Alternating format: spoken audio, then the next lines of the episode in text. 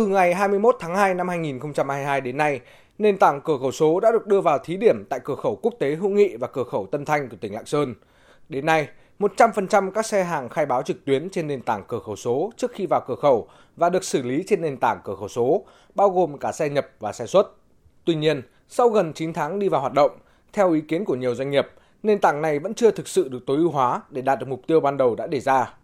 Bà Hoàng Thị Lê, công ty xuất nhập khẩu Hoàng Đức Phong, doanh nghiệp chuyên xuất khẩu nông sản tại cửa khẩu Hữu Nghị cho rằng Bên tôi thì trước chỉ có tôi và chồng tôi là đi làm nhưng mà bây giờ là phải thêm hai người nữa để có thể theo được cái cửa khẩu số là thêm nhân lực tăng chi phí mới có thể để xuất khẩu một cái xe hàng để được nhanh nhất.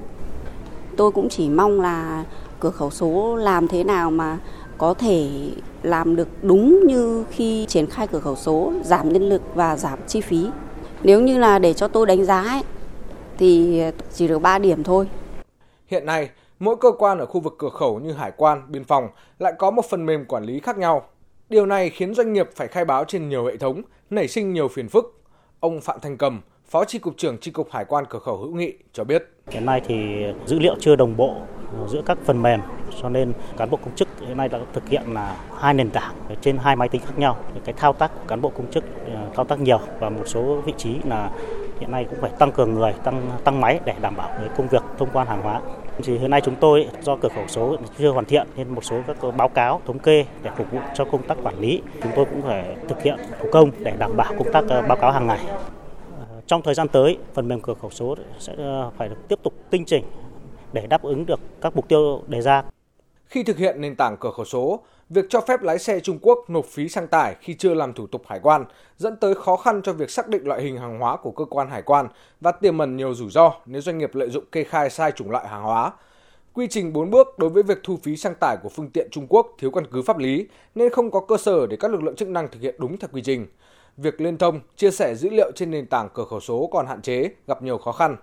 Do mới đưa vào hoạt động thí điểm nên nền tảng cửa khẩu số cần tiếp tục tinh chỉnh, hoàn thiện để phục vụ tốt hơn yêu cầu quản lý nhà nước. Ông Nguyễn Anh Tài, Phó Cục trưởng Cục Hải quan tỉnh Lạng Sơn cho rằng, việc chia sẻ dữ liệu, kết nối thông tin giữa các lực lượng trên nền tảng cửa khẩu số là điều vô cùng quan trọng để tối ưu hóa thời gian, chi phí và nguồn nhân lực trong quá trình triển khai thực hiện cửa khẩu số. Hiện nay thì nhiều những cái thông tin dữ liệu mà nền tảng cửa khẩu số cần thì trong các hệ thống hải quan chúng tôi đã có rồi. Như vậy cái việc mà kết nối dữ liệu, trao đổi dữ liệu giữa các cái hệ thống thì nó cần được kết nối giúp cho cái việc khai báo của người dân ít rơi một lần khai báo cho nhiều mục đích sử dụng thì cái nền tảng cửa khẩu số cần được quản trị một cách nó hiệu quả nhất thông qua cái việc tức là quản lý tài khoản người sử dụng gắn với những trách nhiệm cụ thể thì tôi tin chắc rằng là các cái vấn đề liên quan đến quản trị hệ thống, quản lý cái dữ liệu trong hệ thống nền tảng cửa khẩu số sẽ được đảm bảo đáp ứng được cái yêu cầu quản lý.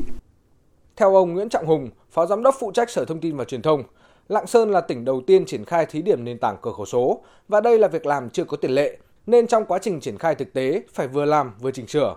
Vướng mắc lớn nhất hiện nay đó là phía Trung Quốc vẫn theo đuổi chiến lược Zero Covid. Vì vậy, các phương thức trao đổi hàng hóa thay đổi liên tục, cũng kéo theo việc liên tục phải chỉnh sửa, hoàn thiện các quy trình trên nền tảng cửa khẩu số. Trong tương lai chúng tôi sẽ tiếp tục làm việc với lại các cái cơ quan lực lượng chức năng. Những cái dữ liệu nào mà trên cái hệ thống một cửa quốc gia cần phải liên thông thì chúng tôi sẽ sẽ báo cáo Bộ Thông tin và Truyền thông cũng như là để làm cái cơ quan đầu mối phối hợp với lại các cái bộ ngành liên quan. Cái định hướng của nền tảng cửa số này sẽ là hướng đến được cửa số thông minh. Ờ, tương lai là chúng tôi cũng sẽ thực hiện là chia sẻ dữ liệu tất cả các ngành các lĩnh vực và liên quan các hoạt động xuất nhập khẩu tại cửa khẩu hữu nghị và cửa khẩu ờ, Tân Thanh. Là chúng tôi cũng đã thực hiện nâng cấp cái cơ sở hạ tầng tại khu vực cửa, cửa khẩu để làm như thế nào đó để các doanh nghiệp là khi thực hiện xuất nhập khẩu là hoàn toàn theo một cái quy trình tự động hóa hết tạo điều kiện thuận lợi cho các hoạt động xuất nhập khẩu được công khai minh bạch không phủ nhận nền tảng cửa khẩu số là chủ trương hoàn toàn đúng đắn, phù hợp trong công cuộc chuyển đổi số của tỉnh Lạng Sơn, gắn với việc phát triển kinh tế cửa khẩu, gắn với sự phát triển kinh tế xã hội của địa phương, thúc đẩy hoạt động giao thương giữa Việt Nam Trung Quốc. Tuy nhiên, để có thể đạt được những mục tiêu đề ra, nền tảng này cần tiếp tục được tinh chỉnh, nghiên cứu, hoàn thiện trên cơ sở những vướng mắc từ thực tiễn. Có như vậy mới đáp ứng được sự mong mỏi của cộng đồng doanh nghiệp, đáp ứng được yêu cầu quản lý nhà nước, từ đó có phần thúc đẩy hoạt động xuất nhập khẩu hàng hóa qua địa bàn.